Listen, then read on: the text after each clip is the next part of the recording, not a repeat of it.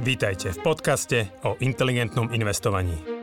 Moje meno je Juraj Hrbatý a spolu s Radom Kasíkom a ďalšími kolegami rozoberáme témy, ktoré sú pre nás vášňou. Finančné vzdelávanie, šetrenie a investovanie sú oblasti, ktorými vo Finaxe žijeme každý deň. V tomto podcaste sme spojili naše vedomosti, aby sme vám pomohli žiť pokojnejší život vďaka dobrému finančnému zabezpečeniu. Stiahnite si do mobilu našu aplikáciu Finax a nezmeškáte nové podcasty, blogy či skvelé webináre. Dobrý deň, milí inteligentní investori. Vítam vás pri ďalšej časti Finax Radi špeciál, a v rámci ktorých sa venujeme téme, ako ušetriť na takých tých najväčších základných výdavkoch slovenských domácností.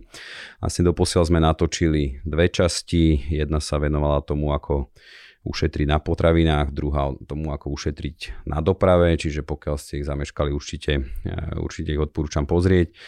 V dnešnej časti sa budeme venovať, ako ušetriť na energiách. Ja za chvíľku aj predstavím hostí, lebo máme tu trošku takú menšiu zmenu. A plánujeme ešte pripraviť vlastne tému bývanie, čiže ako ušetriť na bývaní. Že pokiaľ nechcete zmeškať, tak určite nám dajte odber. Rovnako budeme veľmi radi za vašu spätnú väzbu.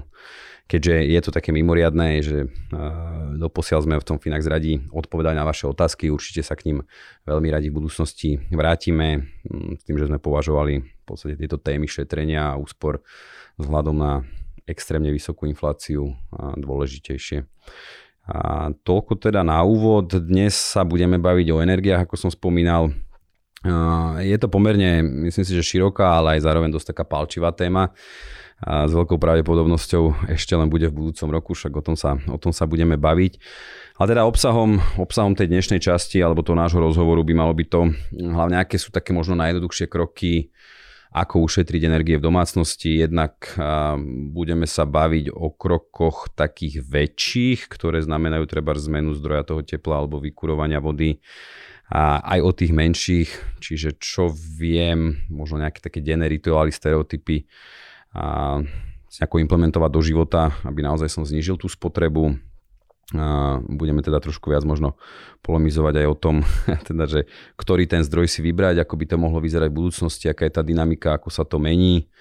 A tiež teda náš host sa pomerne dosť tak začal intenzívne venovať práve tej úspore, čiže možno odhalí také konkrétnejšie typy, ktoré majú naozaj čo najväčšiu efektivitu na tú spotrebu elektrickej energie. Myslím si, že s Ďurím sme boli prekvapení z toho, keď sme to videli, takže verím, že podobne budete na tom aj vy. Ja teda predstavím mojich hostí, čiže takým novou tvárou v našich videách je Andrej Šimo. Andrej Šimo je náš viazaný finančný agent, zároveň človek, ktorý sa v posledných mesiacoch až rokoch začal trošku viac zameriavať práve na zníženie spotreby energií alebo vôbec také zvýšenie energetickej efektivity domácnosti. Čiže stalo sa to preňho takým šálkom kávy, čomu sa venuje. Takže preto aj vlastne hosťom, že má k tomu čo povedať. Ja určite aj upozorím, že teda nikto z nás nie je nejaký špeciálny odborník na energie, nie sme nejaký certifikovaný, vyštudovaný a že skôr idú o veci z praxe, čiže treba to aj tak brať. A druhým hosťom je Juraj Hrbatý, ktorého dobre poznáte, zakladateľ a generálny riaditeľ Finaxu. Dobrý deň. Takže vás vítam, pani. Dobrý deň. Ja si teda dovolím ešte taký úvod k tým energiám. Asi sa zhodneme, že momentálne vlastne z toho spotrebiteľského koša je to asi taká najpalčivejšia téma, že boli sme my dosť tu na Slovensku, ale vlastne v celej Európe v podstate zvyknutí a pomerne stabilné ceny. Je, že síce oni rástli, ale tak v porovnaní s týmto to bol stále pomerne vysoká stabilita. Čiže všetky tie okolnosti, tá geopolitika, ktorá sa deje vo svete, hlavne teda ide o nejaké zhoršenie vzťahov medzi Západom a Ruskom, vedú vlastne k zníženiu dodávok plynu, a problémy s ropou.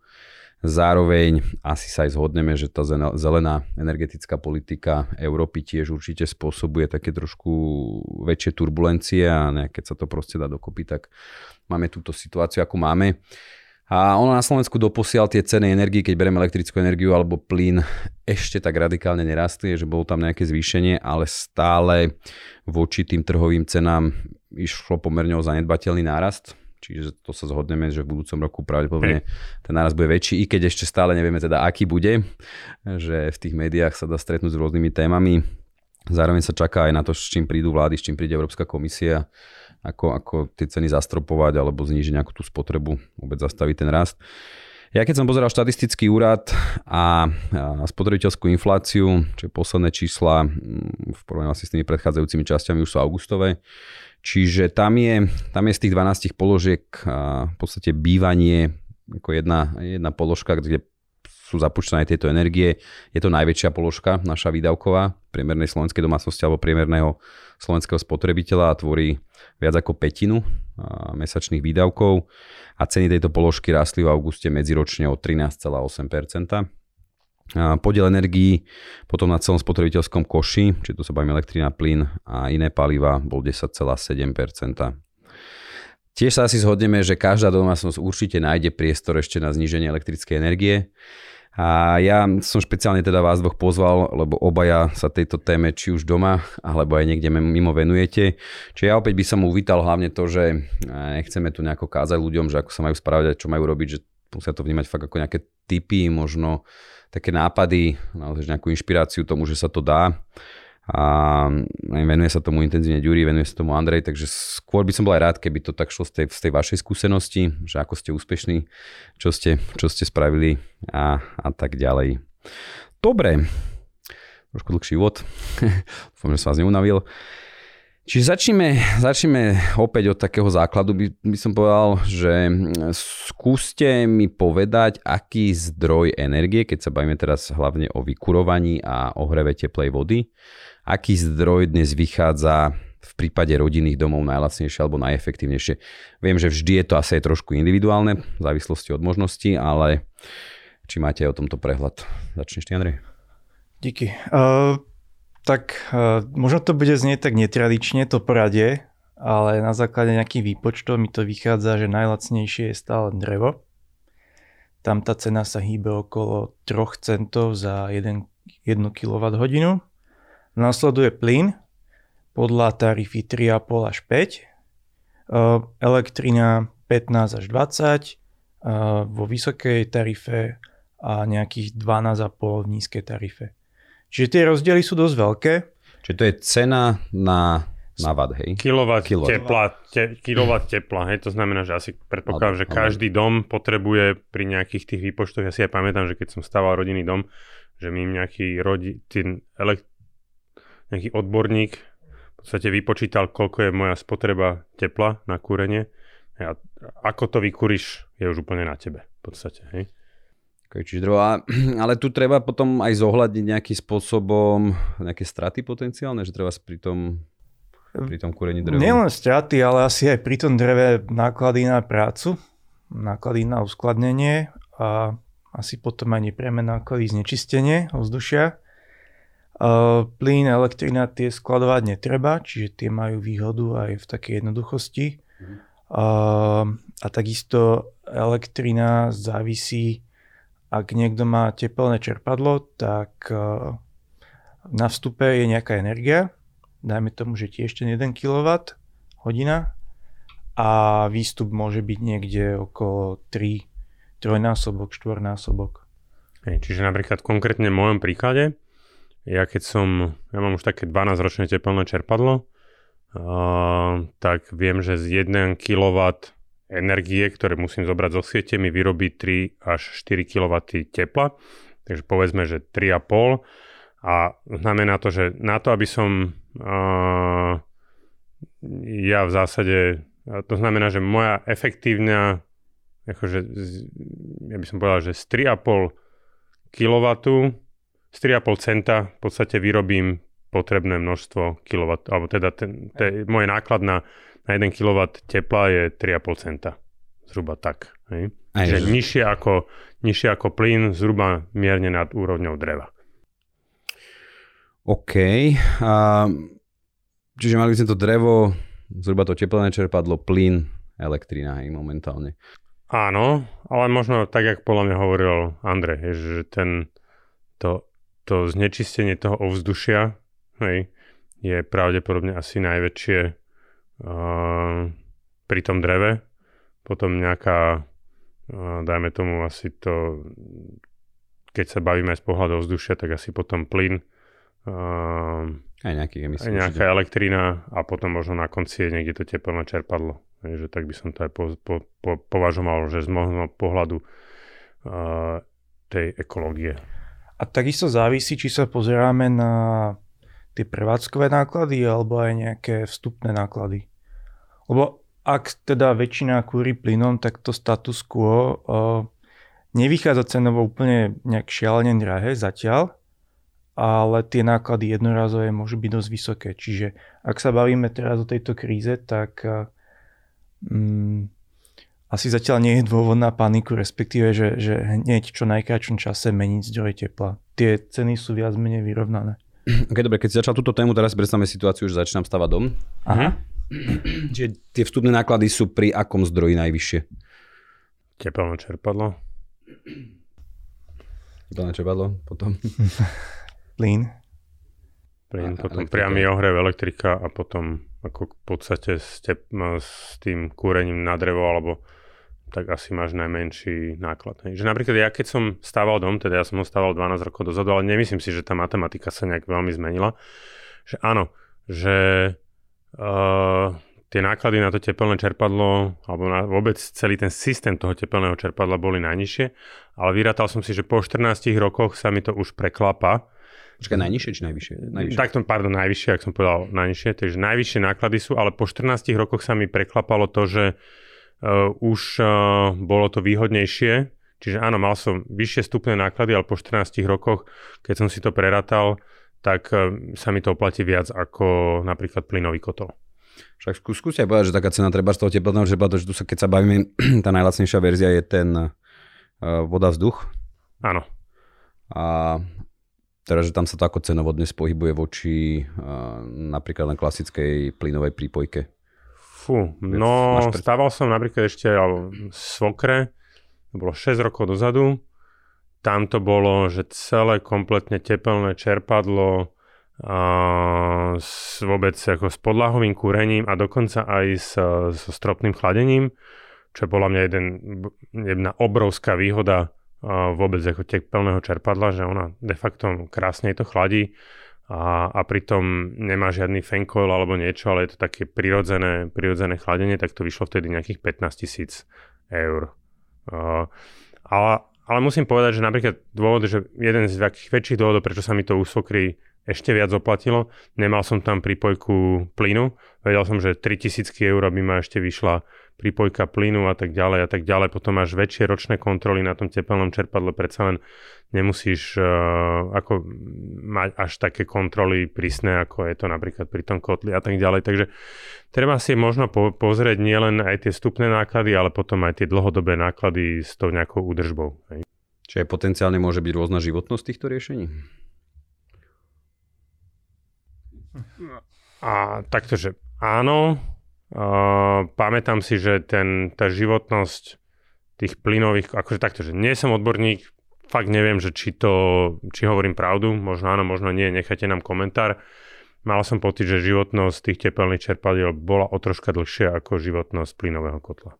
To pre to odporúčam, myslím, že každý, ak sa samozrejme vydrží, ale že odporúčajú, ak chce zachovať tú efektivitu, že každý 10 rokov meniť kotol. Tak som to počul a tak sa to aj stalo u mojich rodičov, že v zásade po 10 rokoch ten potrebovali vymeniť kompletne kotol.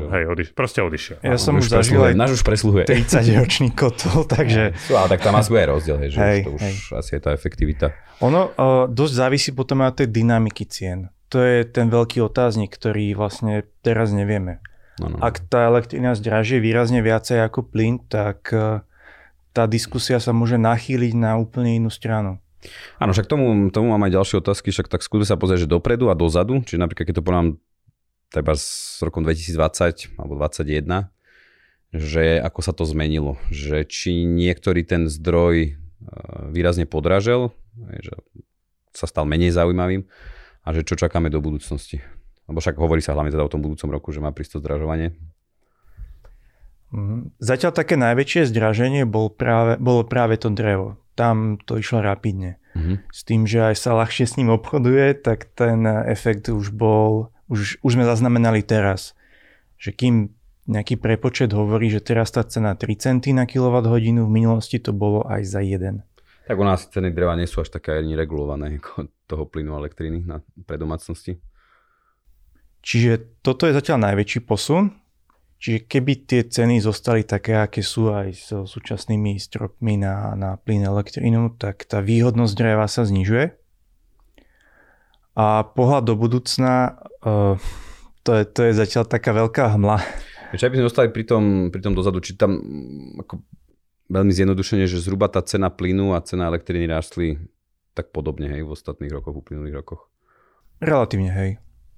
Keď môžem za mňa, tak ja si osobne myslím, že práve za tie ostatné roky výrazne narastol zmysel práve týchto úspornejších spôsobov elektriny alebo vykurovania v domácnosti. To znamená, že myslím si, že to tepelné čerpadlo, vzhľadom na to, že naozaj to dneska už jednak sú efektívnejšie tie tepelné čerpadlá, to znamená, že kým ja som z 1 kW elektriny mi to tepelné čerpadlo dodalo 3 až 4 kW tepla, tak dneska už sa môžeme baviť o 4 až 5 kW tepla, možno niektoré dokonca aj viac.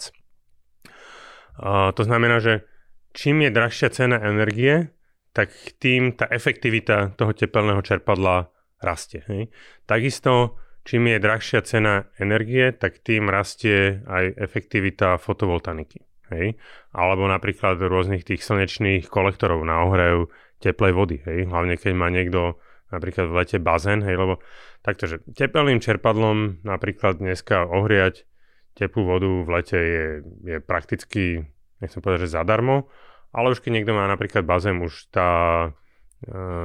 ten ohrev teplej vody cez kolektory v lete môže dávať väčší zmysel, ak nemá nejaké prekrytie, prestršenie alebo niečo, čo mu to vyhreje samé, hej, nejaká tá kupolka. Takže ja si osobne myslím, že práve to, čo štát dneska aj tlačí v tých opatreniach, že naozaj to sú opatrenia, ktoré aj cenovo aj tak ako dávajú nejakým spôsobom zmysel. Tiež súhlasím z toho, zatiaľ keď sme hovorili o tých cenách, tak to boli ceny, za ktoré spotrebiteľ platí, ale ak si tú elektrínu vie vyrobiť sám, tak ten pomer sa výrazne zmení v prospech elektriny. Dobre, ešte tá otázka, že teda ako očakávate dynamiku v tom budúcom roku? Lebo strieľajú rôzne sumy tie médiá, že je to od niekoľko desiatok percent až po niekoľko stoviek percent nárastu ceny či už plynu alebo elektrické energie. Viem, že hádame z kryštálovej gule, ale... sa do svojej guličky. Že keď máme napríklad poslucháča, ktorý reálne rozmýšľa nad tým, že či to nejako meniť, robiť, akože dobre, jedna vec je, že takéto nejaké možno tie ekologickejšie veci, ktoré spôsobujú takú samostatnosť, že či je to tie rôzne teplné čerpadlá alebo presne tá fotovoltaika, ktorú ste spomínali. Ale pokiaľ teda nemáme zatiaľ takéto možnosti, ale vyslovene chceme brať niečo zo siete, a chceme sa pripraviť na ten budúci rok. Ty si myslím, že Adrian spomínal, že teda predpokáže, alebo mal by byť ten rast ceny elektrickej energie vyšší ako treba z plynu. Áno, ale ten môj predpoklad je založený na tom, že často sa v médiách objavujú tie nejaké úvahy o tom, že cena elektriny bude zastropovaná, ale len pri nejakej spotrebe. Čiže všetka tá spotreba nad nejakú referenčnú hodnotu bude asi výrazne drahšia. Uh-huh. A tam tá dynamika bude vyššia ako pri plyne. Čiže to sa bude akože merať vyslovene na domácnosť, na tú jednotku spotrebnú. Také sú zatiaľ úvahy. Však ako dáva to zase zmysel. Juri sa začal potiť. Ani nie, ale že hovorí sa o tých cenách proste energie a tak ďalej, ropy, plynu. A je treba povedať, že v poslednom období tá cena začína klesať na tom trhu. A teraz, že ja sa na to pozerám tak, že čím to bolo ďalej a čím tie opatrenia neboli vôbec jasné, hej, tak tým tá panika bola väčšia. Hej. S pribúdajúcim časom, jak sa už blížime reálne k tej zime, myslím si, že tie jednotlivé štáty naozaj začali viac a viac spracovať a taká tá neistota, ktorá tu bola, Myslím si, že nechcem povedať, že začína sa z nej stávať istota, lebo na Slovensku teda rozhodne nie, ale možno na úrovni celej Európskej únie, lebo treba si povedať, že na Slovensku si neurčujeme cenu elektriky sami, ale teda odvíja sa od cien, aké sú v podstate na európskych burzách. Takže myslíme si, že dneska tým približovaním sa vôbec k tej zime a s jasnejšími predstavami o tých úspornejších opatreniach, ako sa vôbec tá energia úsporí, to začína dávať väčšiu možnú istotu. Zároveň je cítiť ochladenie ekonomiky, to znamená, že reálne proste budú pravdepodobne priemysel menej vyrábať a tak ďalej. To znamená, že zniží sa dopyt. Takže nechcem hovoriť, treba možno povedať aj to že dneska reálne napríklad cena, myslím si, že ropy aj plynu je dokonca na úrovni času, kedy vypukla vôbec vojna na Ukrajine. Ropa je určite pod plynem, akože áno, plyn nejčak korigoval niekde, však to bol cez 300 eur to bolo a už neviem za čo to je. A padlo to na nejakých 185. Hej, výrazne to kleslo. A akože stále je to 9-násobne viac, ako to bolo niekedy 2020. Ale áno, akože ja by som to možno nenazýval, že istota, hej, že ako si aj povedal, že tá neistota je práve že stále pomerne veľká, ale áno, pozitívne je to, že sa hľadajú riešenia a že prichádzajú už, alebo už sú na stole aj nejaké varianty alebo scenáre toho riešenia, ktoré dávajú hlavu a petu, hej, a že reálne by mohli mať efekt. Takže áno, že to má vplyv. Jediná istota je tá, že najlacnejší je ten zdroj, ktorý sa neminie. Hej, presne, ktorý si vieš vyrobiť. Okay. Alebo ktorý si vieš vyrobiť. Dobre, tak pokračujeme v tejto téme. Čiže bavíme sa teda o tom kúrení a ohreve teplej vody. A, čiže čo vy napríklad odporúčate domácnosti? Tak zostaňme ešte pri tých rodinných domoch, že kde ten priestor, tak by som povedal, že možno tie zdroje majú tí ľudia vo vlastných rukách, kdežto častokrát pri tých bytových jednotkách tých možností až toľko nie, ale dostaneme sa aj k tomu. Tak skúsme nejaké konkrétne veci, alebo Ďuri, povedz ty napríklad, že ako to vyzerá u teba a čo si spravil, aby si reálne tie výdavky znížil aj do budúcnosti. Čo už sme počuli, že máš teda tepelné čerpadlo, ktorým kúriš aj ohrievaš vodu, áno? No, dosť to teraz aktuálne riešim. Vôbec skôr som teda vo fáze projektovania si toho, že čo vlastne chcem. Ale teda minulý týždeň som sa definitívne rozhodol, že idem do fotovoltaniky. Prvýkrát mi to vyšlo tak, že... A teraz ja sa nepozerám len na návratnosť. Hej. To znamená, že koľko ma to stojí na tom tepelnom čerpadle a koľko, ja neviem, za koľko tie peniaze, ktoré som do toho dal, reálne nasporím, pretože ja sa na to pozerám, že tie peniaze mohli investovať a mohli byť investované a mohli mi zarábať niekde inde. Čiže pozeráš sa aj na ušlý zisk. Áno, na presne tak, pozerám sa aj na ušlý zisk, takže ja som si povedal, že pozeral som sa na to, že OK, teraz má tých 10 kW na moju strechu, čo sa mi tam pohodlne zmestí, vyjde na nejakých 12,5 tisíca eur, akože určite toto išlo veľmi hore, hej, že pred nejakými 2 rokmi by som to urobil podľa mňa za 7-8 možno, ale tak dobre. A teraz, že ušetrí mi to celkovú úsporu, ja budem mať niekde okolo, ale ja to mám aj, tak špeciálne je to úplne nejaký, nejdem to robiť cez ZSE, čo je dneska na Slovensku alebo na západnom Slovensku štandard. Idem do takého startupového projektu, ktorý robí Slovenské elektrárne, oni majú vlastnú distribučku, bude tam v tom aj baterka. Vďaka tej baterke získam ešte nejaké extra naviac peniaze. Bude tam lepšia z môjho pohľadu výkupná cena, ako je pri virtuálnej baterke, ktorá má v ponuke ZSE. Takže mne to vyšlo pri tohto ročných cenách na ročnú úsporu zhruba okolo 1900 eur. Čiže pozeral som sa, že keď každý rok budem tých 1900 eur investovať, ktoré ušetrím, koľko na tom zarobím a de facto na 10 rokoch mám tam ten break-even, že aj s tým investovaním, že sa mi to vráti. Samozrejme, ako tie vstupné náklady sa mi vrátia reálne za 6 rokov, ako keby v absolútnom meradle, ale keby som mal tak nejak. Ale akože pozerám sa na to, že aj koľko mi to zarobí vôbec, keby som to teda investoval tú úsporu v porovnaní, že na začiatku tie peniaze neinvestujem vôbec, a teda neinvestujem do fotovoltaniky, ale investujem ich na burze. Takže aj toto mi vyšlo a podľa mňa teda konečne ma niekto presvedčil, že dokážem spojiť aj ekonomickú úsporu, aj teda ekologickú úsporu. Čiže ty vôbec nemáš prípojku na plyn? Ja dneska nemám, ani som nikdy nemal žiadnu prípojku na plyn. Okay.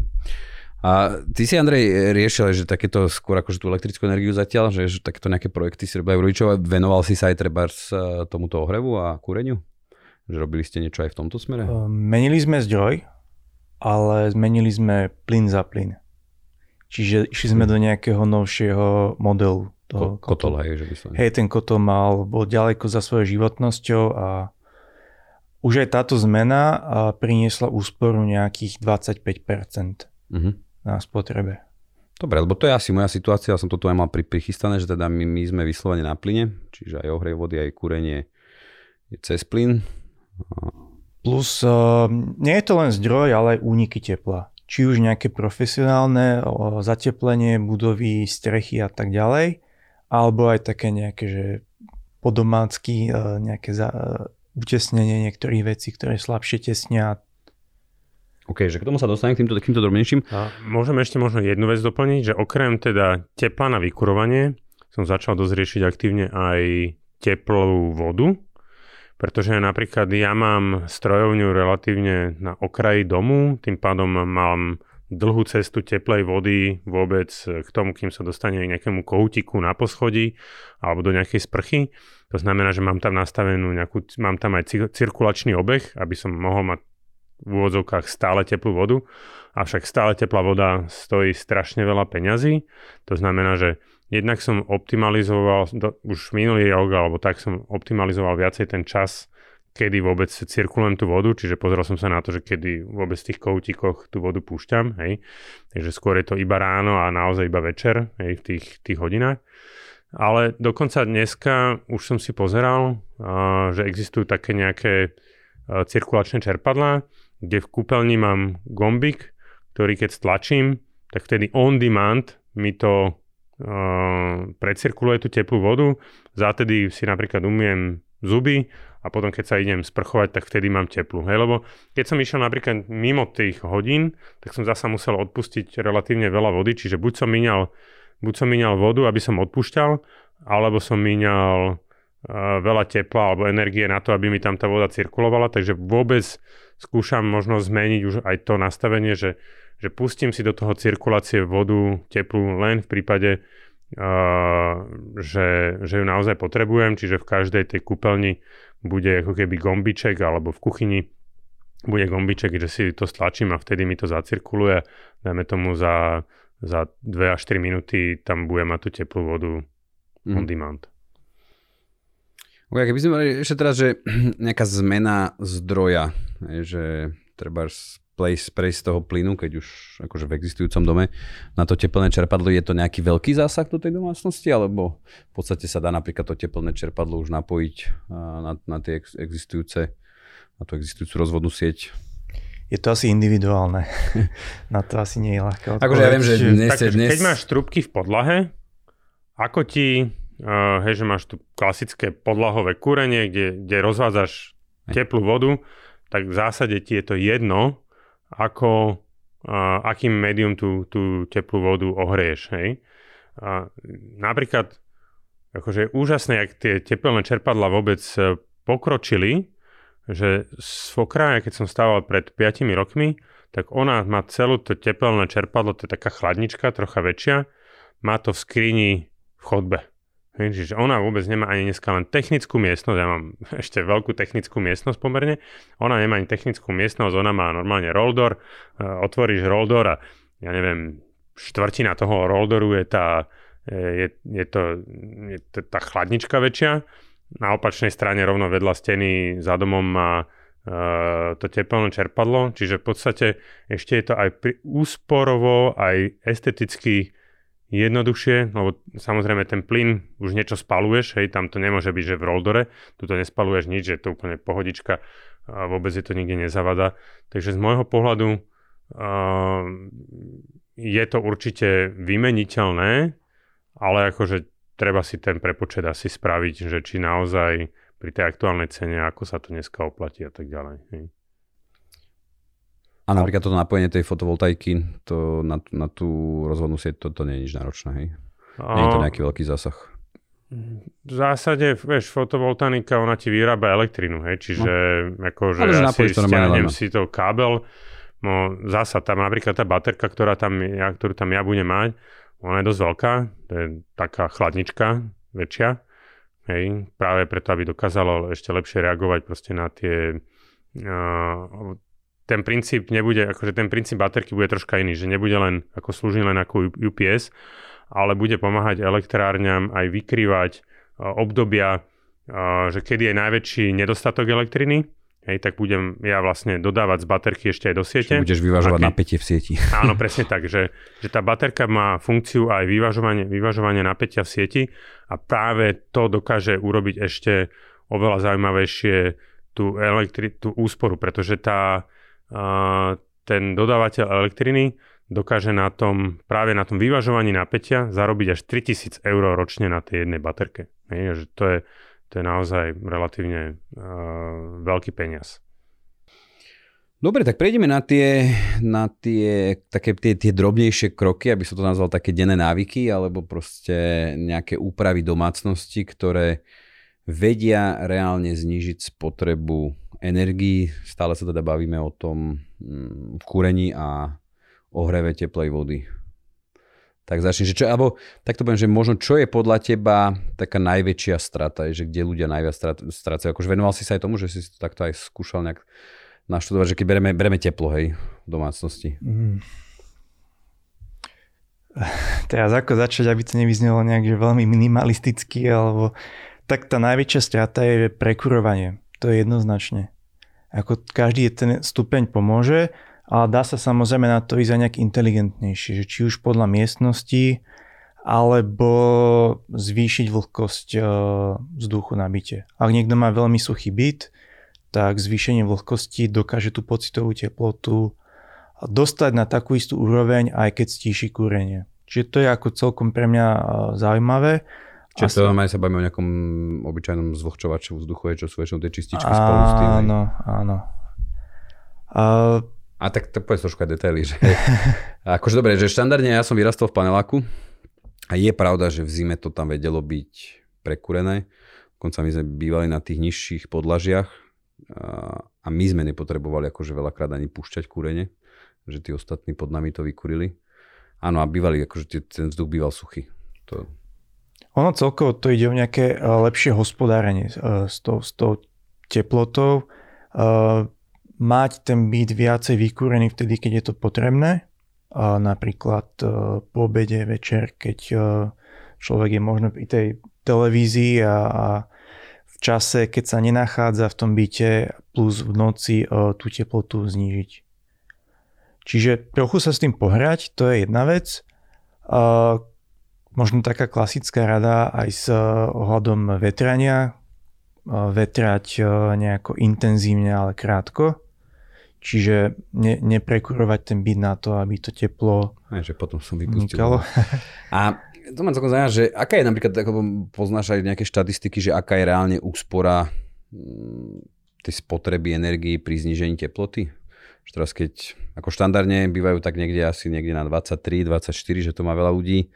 Teraz sa hodne hovorí o tom 20, 21, prípadne ešte menej. Môže to byť v desiatkách percent. Závisí od toho rozdielu. Ako z 23 na 20, tak tam už sa bavíme nad 10% určite, blížime sa k 20. Bo išla aj taká štatistika nejaká po Slovensku nie tak dávno, že keď sa rozprávalo o tom, že akože každý, keď si trošku sa uskromníme alebo uberieme z toho komfortu a že ak by sme znížili len teplotu v domácnostiach na Slovensku 1 stupeň, že sa zníži spotreba plynu na Slovensku o 7%. Myslím, že to bolo také, neviem, že to nevychádzalo z nejakého štátneho orgánu. Hej. Že je to tak, áno? Áno, áno, ale teraz sa nemusíme baviť len o tom zdroji, ale aj vo väčšine bytov máme radiátory, ktoré ak sú zavzdušnené, zase máme nejakú stratu, ak sú obkolesené nábytkom, zase máme nejakú stratu, čiže vieme eliminovať aj tieto straty, alebo ten radiátor vieme spraviť ešte efektívnejší tým, že zaň dáme nejakú tú termoizolačnú fóliu, alebo dokonca dáme nejaký ventilátor pod radiátor, ktorý spraví tú cirkuláciu vzduchu lepšiu. Čiže za nejaký polvatový ventilátorik. Presne tak. Že ti lepšie odcirkuluje, toto sa mi hrozne ináč páčilo, to, čo si mi presne si to spomínal minule, keď sme sa o tom bavili, že to bolo podľa mňa perfektné opatrenie, hej, že teba takmer nič nestojí a pritom oveľa efektívnejšie využívaš to teplo, ktoré ti ten radiátor produkuje. Čiže dokopy, keď to zhrniem, tak môže ísť o nejakú kombináciu, že znížim tú teplotu stupeň 2, prípadne aj 3, spravím nejaké opatrenie, ktoré mi zabezpečí tú lepšiu pocitovú teplotu, a v realite môžem ušetriť na energiách 20-30%. To už sú skúšne čísla. Ešte napríklad minule som natrafil na takú vec, že existujú už dneska nátery na stenu, ktoré ti lepšie odrážajú potom to teplo do miestnosti. Čiže má aj vnútorný náter. Aj? Áno, vnútorný náter. Akože sú aj vonkajšie. Ja som to riešil kvôli tomu, že to potrebujem dať zasa niekde na strechu, kde sa mi prehrievala strecha. Hej, ale videl som, že teda majú aj vnútorné nátery. Uh-huh. A pri teplej vode, tak to sa dá docieliť napríklad tým, že nainštalujem si na byte úsporné hlavice na sprchu alebo úsporné batérie, ktoré dokážu tú spotrebu vody znížiť. Tiež je to taký trik, že vlastne ten spotrebiteľ to až tak veľmi nepocíti, ale tým pádom ušetrí náklady na studenú vodu aj na ohrev teplej vody. Ďalšia vec, čo ma napríklad napadlo, je, že akurát som to, u Sokry sme to riešili včera, oni si znížili teda na teraz teplotu, myslím si, že na 20 stupňov. Či už bolo troška pocitovo, bolo cítiť, že je tam chladnejšie, ale teda oni majú veľmi dobré kachle, alebo také krbokachle rovno v strede domu. A práve v tom čase, kedy oni najviac budú tam sedieť, dajme tomu pred tou telkou, alebo budú doma, hej, že v zime naozaj teda zotmie sa od tej 4. To znamená, že od tej 4. do tej 9. hodia si do tých krbokachlí nejaké 2 polienka.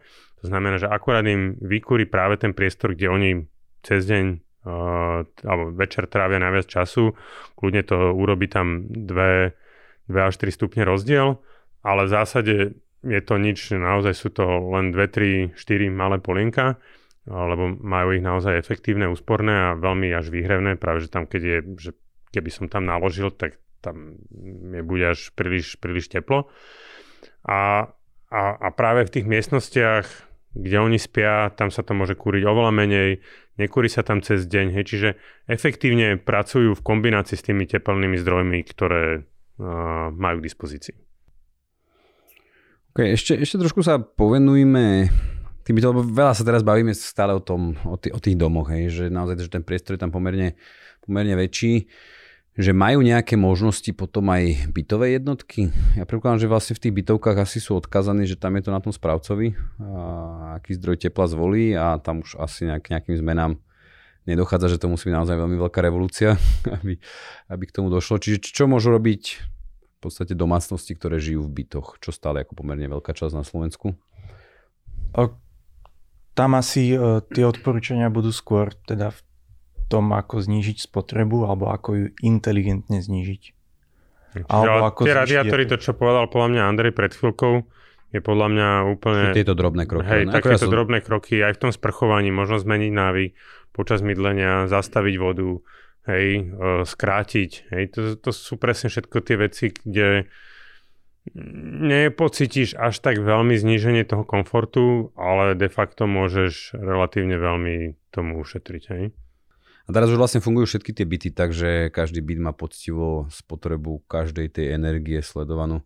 Ja viem, že kedysi to bolo také celkom zdieľané. Ja si myslím, že dneska už akože dom bez merača tepla na radiátore, že fú, neviem si ani predstaviť, že by nejaké také bytové domy ešte existovali. U nás je to koeficient, že nejaká časť je na základe podlahovej plochy a nejaká časť na základe spotreby. Hej, skutočná úroveň. Hej, ale aj tá podlahová plocha, keď to urobia všetci v tom dome, hej, tak aj ten podiel sa ti zníži, lebo celkovo ten dom spotrebuje menej tepla, hej. Plus nejaké koeficienty, nejaké krajné byty a tak ďalej. Áno, presne. Ako môže sa stať, ak niekto z našich odberateľov má takýto problém, že radšej by som aj kontaktoval správcu.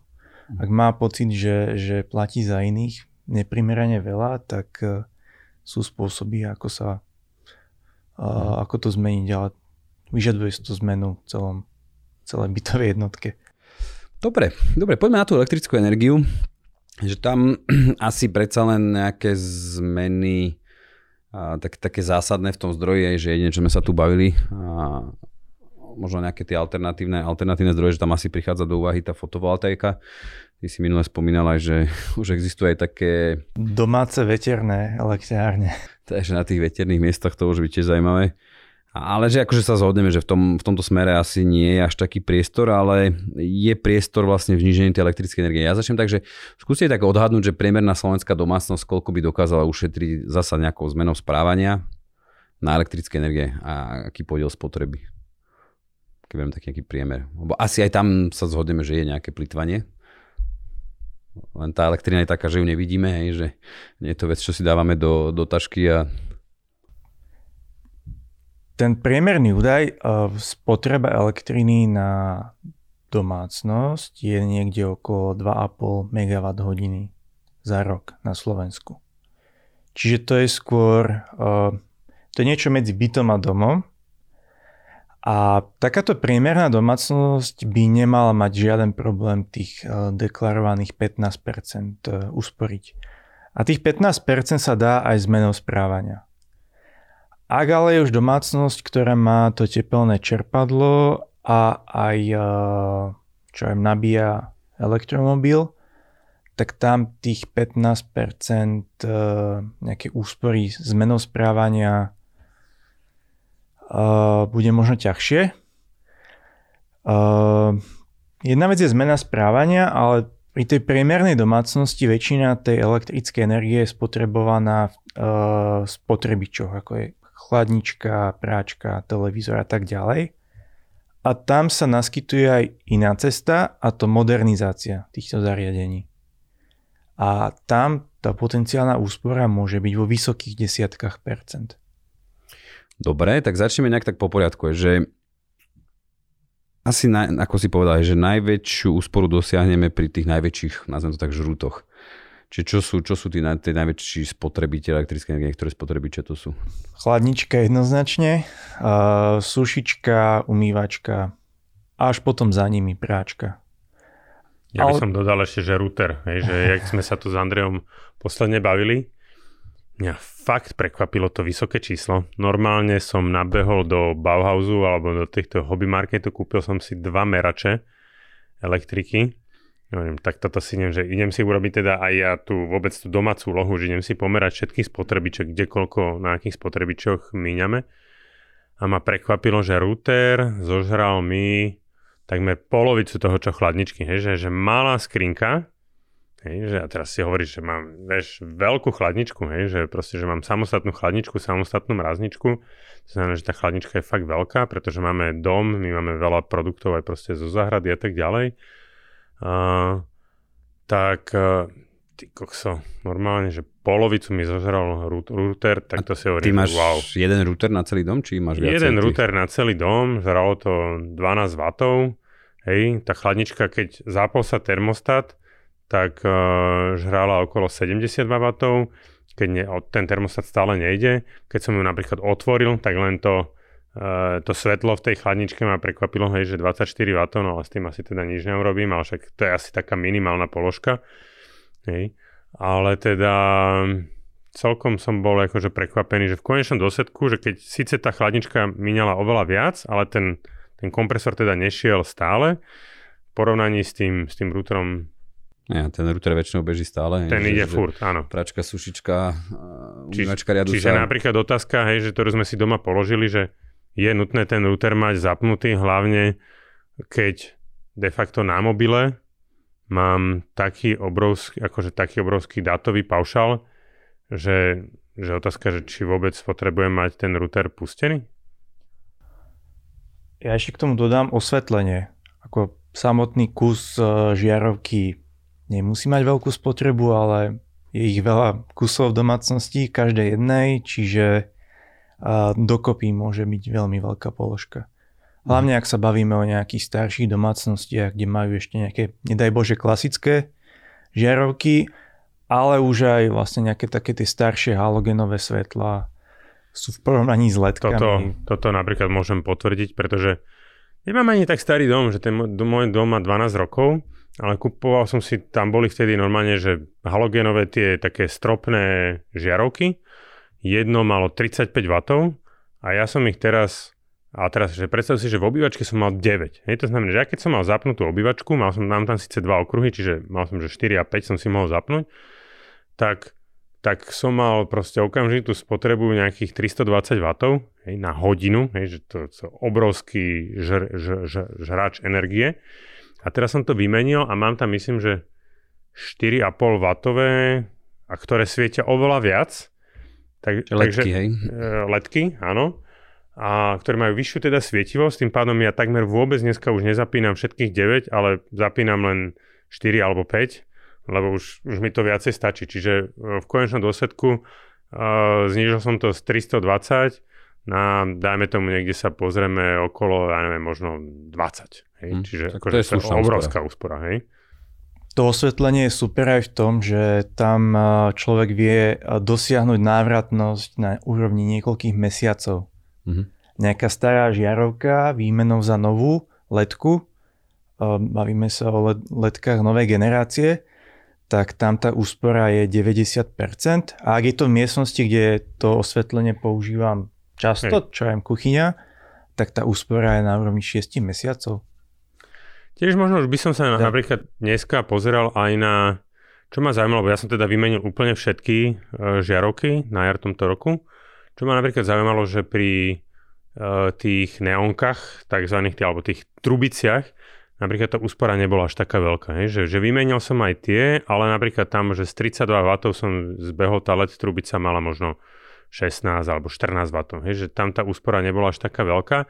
Stále pekne. Dobre, ale 14 W, že keby som teraz kupoval nové svetlo, tak si už nekúpim také svetlo, kde je trubica, ale kúpim si klasickú, že svetlo, ktoré má klasickú žiarovku, hej, lebo proste tam ti 4-5 W LED žiarovka dá asi aj väčšiu svietivosť, hej, že tam je zasa ten údaj, tie lumeny, hej, tak máš v podstate väčšiu svietivosť s tou 4-watovou žiarovkou ako tá 14-watová LED trubica. OK, a teraz je taká výmena, že aj 10-ročné chladničky za novú, že tam už sa v akej úspore zhruba bavíme spotreby elektrické. Aby to bolo také trošku aj v tých číslach, že? Hej, tam to môže byť v stovkách kilowatthodín. Čiže ak je... Percentuálne to ako kúpil zhruba to? Percentuálne stará chladnička versus nová je pod polovicu.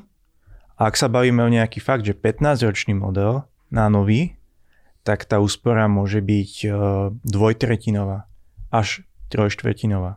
Mhm. Mám konkrétny príklad, že vymenila sa chladnička s mrazničkou, ešte nejaká stará Kalexka, za novú energetickej triedy B a tá spotreba išla zo 600 kWh ročne na 150. Plus tá nová chladnička je väčšia, čiže dovolila zrušenie ešte jednej extra chladničky, také sezónnej.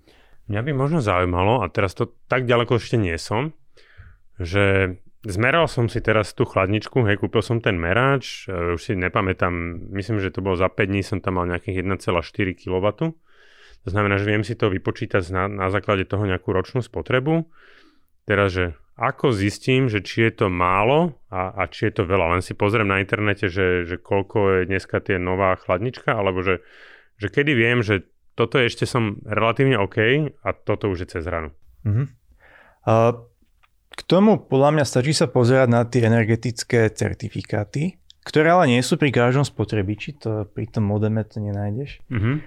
A tam si treba pozrieť to, že oni sa menili. Minulý rok sa tá prísnosť výrazne zvýšila a čo bolo možno na starom štítku Ačko, je teraz Ečko alebo Fko. Toto registrujem, že čiže teraz, keď kupujete spotrebič, tak môžete byť veľmi prekvapení, že nenájdete žiaden televízor iný ako F-ko. Alebo aj tá LED žiarovka, ktorú sme vychvalovali pred chvíľou, má energetickú triedu F Lebo by museli, by sa im tam už nevošlo, oni keby to nezmenili, tak by museli dávať a 7 plusiek. Áno, ale už sú, tie letky už sú aj novšie, že už nájdeš aj C-čko. Ale to je maximum, čo nájdeš. Hej.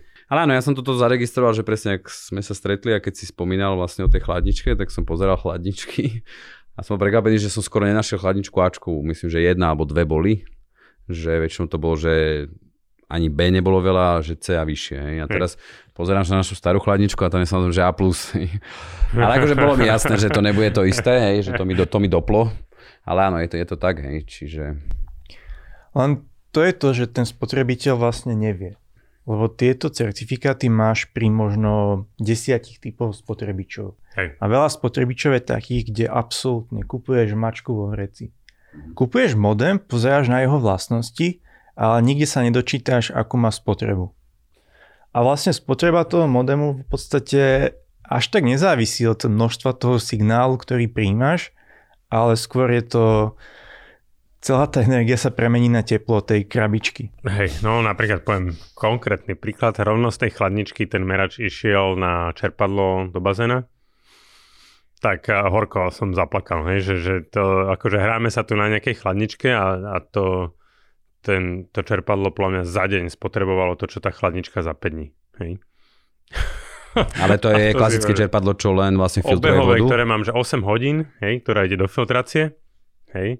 Teda 8 hodín mám akože zapnutý, tak neviem, budúci rok asi zvážim, že neviem, vyskúšam 6 dať, hej, na chladničke napríklad rozmýšľam, že zo 4 stupňov pôjdem na 6.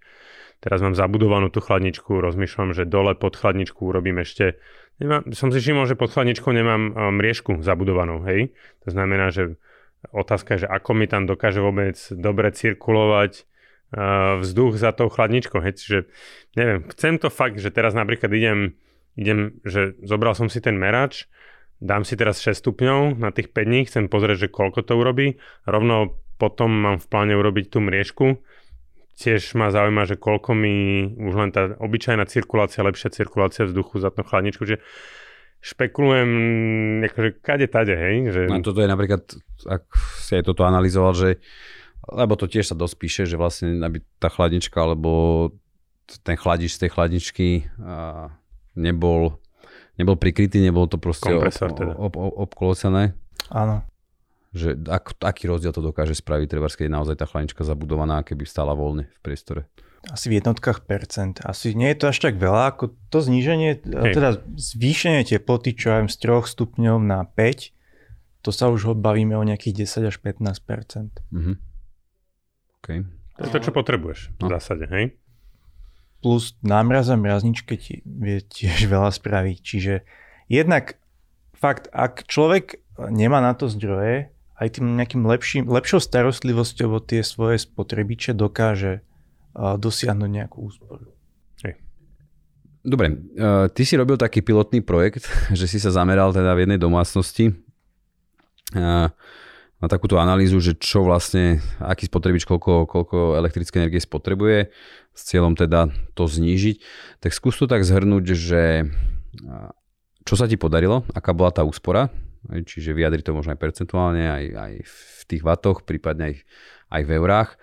A aké boli tie vstupné náklady na túto zmenu, že koľko ťa to stálo a možno aj časové by mňa zaujímalo, že celá takáto prerábka tej energetickej efektivity a spotreby a koľko času zabrala? Začnem po poradí. Úspora 2/3. Čiže z nejakej úrovne skoro... Čiže spotrebu si znížil o 66%, hej? Áno. Z úrovne asi tak 3 alebo tesne pod 3 MWh ročne. To bol byt či dom? Dom. Na 0,9. Tak to zde slušne. Ako bolo to možno ľahké, lebo tam tých nejakých starších spotrebičov bolo viacej.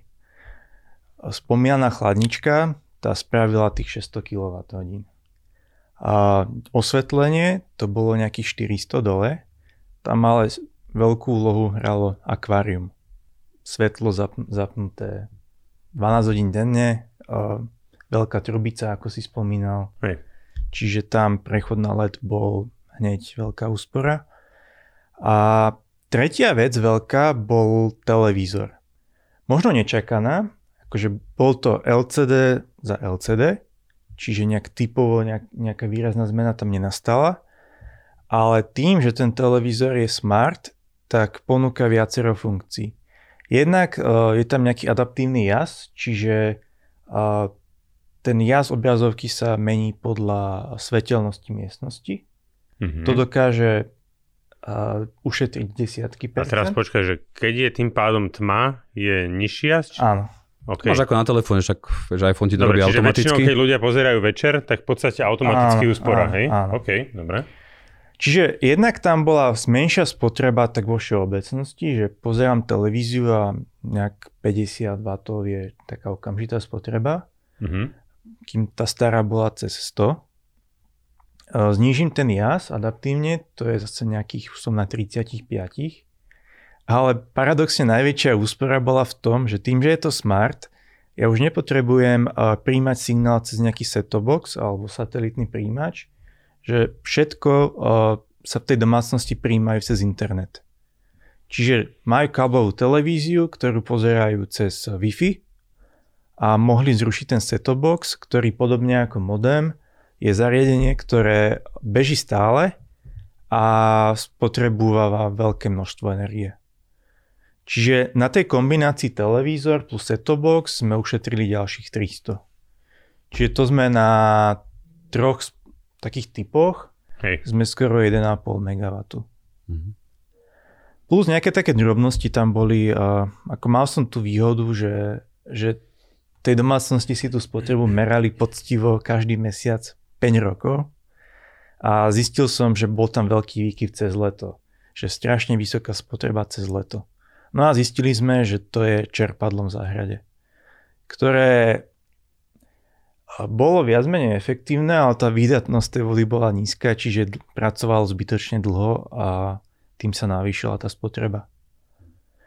A plus v tejto domácnosti ako s každou tou zmenou získali niečo navyše. Väčšiu chladničku, automatické odmrazovanie, televízor tiež, väčšia uhlopriečka a osvetlenie, krajšie svetlo.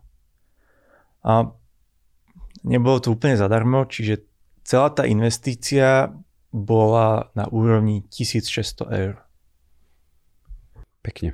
Hej, ale že, vieš, presne, že keď si to tak zoberieš, že možno sa to zdá veľa pre tých starých rodičov, ale že tá úspora, ktorá tam je, že to je koľko teda ročne ste ušetrili? To bolo 300 €, tým pádom sa vám podarilo ušetriť ročne? Skoro, no 350 € ročne sa znížil náklad na elektrínu. To bolo pri cenách tohto ročných, OK. Pri budúcich to môže byť viac. Návratnosť aj, že 5 rokov. Ceca aj menej. No to je presne, ale táto matematika, tá není tá moja obľúbená, hej, že to, čo som hovoril, že... Dobre, tak 7. Lebo si mohol mať nejaký výnos. Na alternatívne možnosti investovania tých peňazí, ale áno, hej, že stále je to podľa mňa, že čokoľvek, čo je do... Tak vyjde to niekde okolo možno 8-9 rokov... aj vrátanie nejakých alternatívnych možností, aj keď nepredpokladám, že možno tvoji rodičia sú zrovna ten investičný typ, hej. Ale touto zmenou sa stali. Okay. Stále sa sťažovali, že nemajú na investovanie, tak spravili sme tieto veci a zrazu už majú.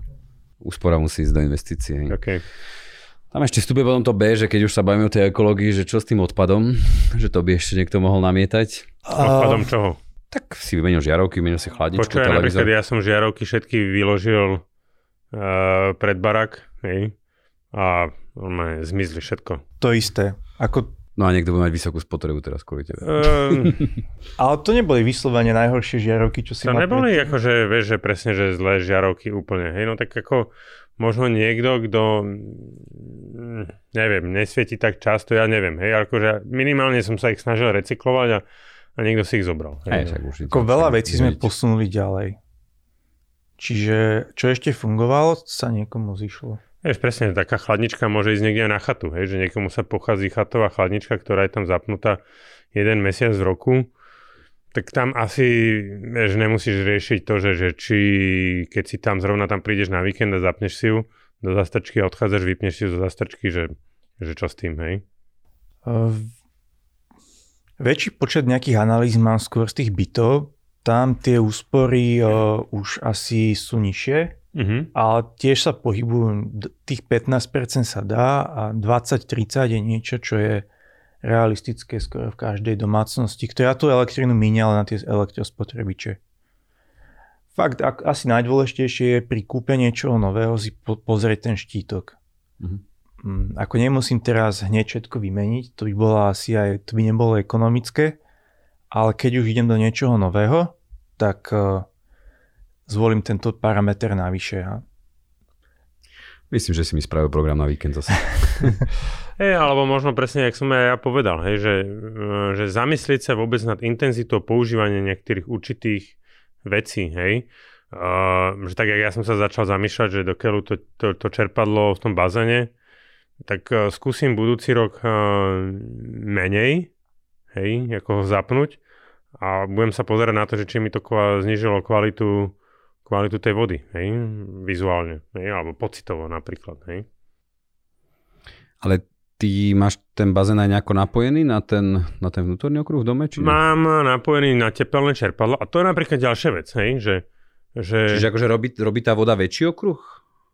Ako treba z mňa, keď to ide. Nie, takto, že ja mám jeden okruh je filtrácia, to je hneď.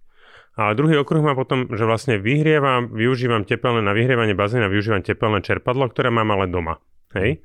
A teraz napríklad som zistil... Ale toto, čo si hovoril o tých 8 hodinách, sa týka len tej filtrácie. Lenže napríklad na tom ohreve bazéna, nemám také prestršenie s tou bublinkou, ako máš ty, ja mám len takú roletku hornú. A teraz som zistil, že vlastne mne sa spína akože to ohre iba vtedy, keď ide tá cirkulácia, hej? Ale že to potrebujem obmedziť práve na hodiny, ktoré sú vonku najviac teplo. Hej? To znamená, že kúriť bazén budem musieť od budúceho roka len najmä tomu od 11. do 5., keď je vonku najväčšie teplo, kedy vzduch, ktorý je ako keby, že ja ťahám z toho teplného čerpadla, alebo vlastne alebo médium je vzduch, tak je najteplejší a vlastne vyhrievať to len vtedy.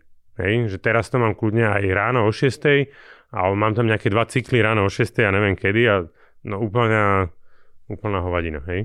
To isté, ak môžem, platí opačne. U nás nájdeme tiež asi priestor na dvojtretinové zníženie. Klimatizácii. Ako dosť veľká časť mojej spotreby na byte je klimatizácia a takisto všetko som si odmeral a fungujem teraz tak, že tá klima nie je zapnutá cez deň, ale proste nejaké večerné, nočné vetranie ešte ráno a keď už vonku začína byť teplejšie, tedy zapnem klímu, nechám mi pustenú nejaké 2 hodiny a stihne mi vychladiť ten vzduch na nejakú priateľnú teplotu. Viem, že cez obed to asi stúpne, ale ten rozdiel zapnutá klíma v čase najväčších horúčav a niekedy ráno je niekoľkonásobný. Čiže tá okamžitá spotreba tej klímy ráno, keď ju zapneme nejakých 200 W, a cez obec to môže byť 600. Pekne. No dobre páni, ak máte niečo k tejto téme, že by ste chceli dodať, ja si myslím, že akože aj mi je to pomerne taká dosť široká téma, že naozaj je to veľmi individuálne a myslím si, že vedelo by sa o tom rozprávať hodiny a hodiny. Že ja snažíme sa všetko tak prebehnúť z rýchlika. Ja určite odporúčam aj nejaké blogy naše, kde sme sa tomu venovali. Myslím, že aj ty, Andrej, si teraz taký aktivnejší aj v tých médiách. Čiže je možné si asi aj tam nájsť nejaké odporúčania, rady.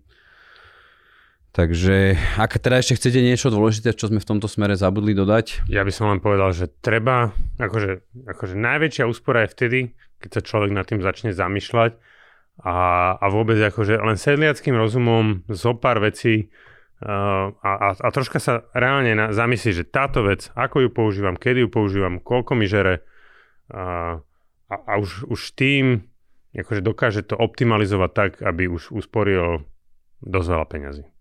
No akože veľa vecí ťa aj prekvapí, že presne, že ten router set-top box, čo v podstate boli veci, ktoré idú non-stop, si nemyslel, že to má nejakú spotrebu a presne si spomínal ten router Wi-Fi 6, kde už som ja išiel na takýto level a nakoniec som aj tak zistil vlastne, že zariadenia na to žiadne nemám na príjem, že sú to len Wi-Fi 4, takže aj zbytočne. Hej. Že asi tam tá spotreba bude vyššia. Možno ešte jednu vec by som doplnil a to, že častokrát som sa stretol s tým, že klient bol zaradený do zlej tarify, či už plyn alebo elektrina. že ak mu ide o úsporu bez nejakej zmeny návykov, tak niekedy ich dosiahne už len tým, že... OK, to je tiež dobré. to si tiež zapamätám. Ako mňa napríklad na celé tejto téme fascinuje to, že zasa je, že to ESG a všetko, proste tá environmentalistika, tá ekológia v Európe v podstate rezonuje to tu, že nejakých 20 rokov aj dlhšie. A ako áno, ja som dokonca na strednej škole mal predmet ekológia, už som mal to s gymnázium so zameraním. A že je aj celkom fascinujúce, keď to človek sleduje, ako sa to mení, hej, že vtedy ešte sa kupovali stromy, všetci boli proti vianočným stromčekom, teraz už sú zasa, že radšej mať plastový, hej, že teraz už sú plasty zasa zlé. Akože mení sa to, vyvíja samozrejme, ja viem, že vždy je niečoho viac, niečoho menej. Ale že aj pri týchto energiách, že koľko sa o tom rozpráva, hej, že treba šetriť energiami a tak ďalej. A že nakoniec vždy to prinútia, až tá cena je proste najúčinnejší faktor, ktorý vlastne zmení to spotrebiteľské správanie, že akokoľvek sme chceli byť zelení ekologicky, tak vždy ten komfort alebo vo veľkej miere, alebo v prevažnej miere zvíťazil. A že teraz zrazu zistíme, že naozaj sme všetci schopní od 10 do 50% znižiť spotrebu energií bez toho, že by... sme boli aj soplaví každý deň.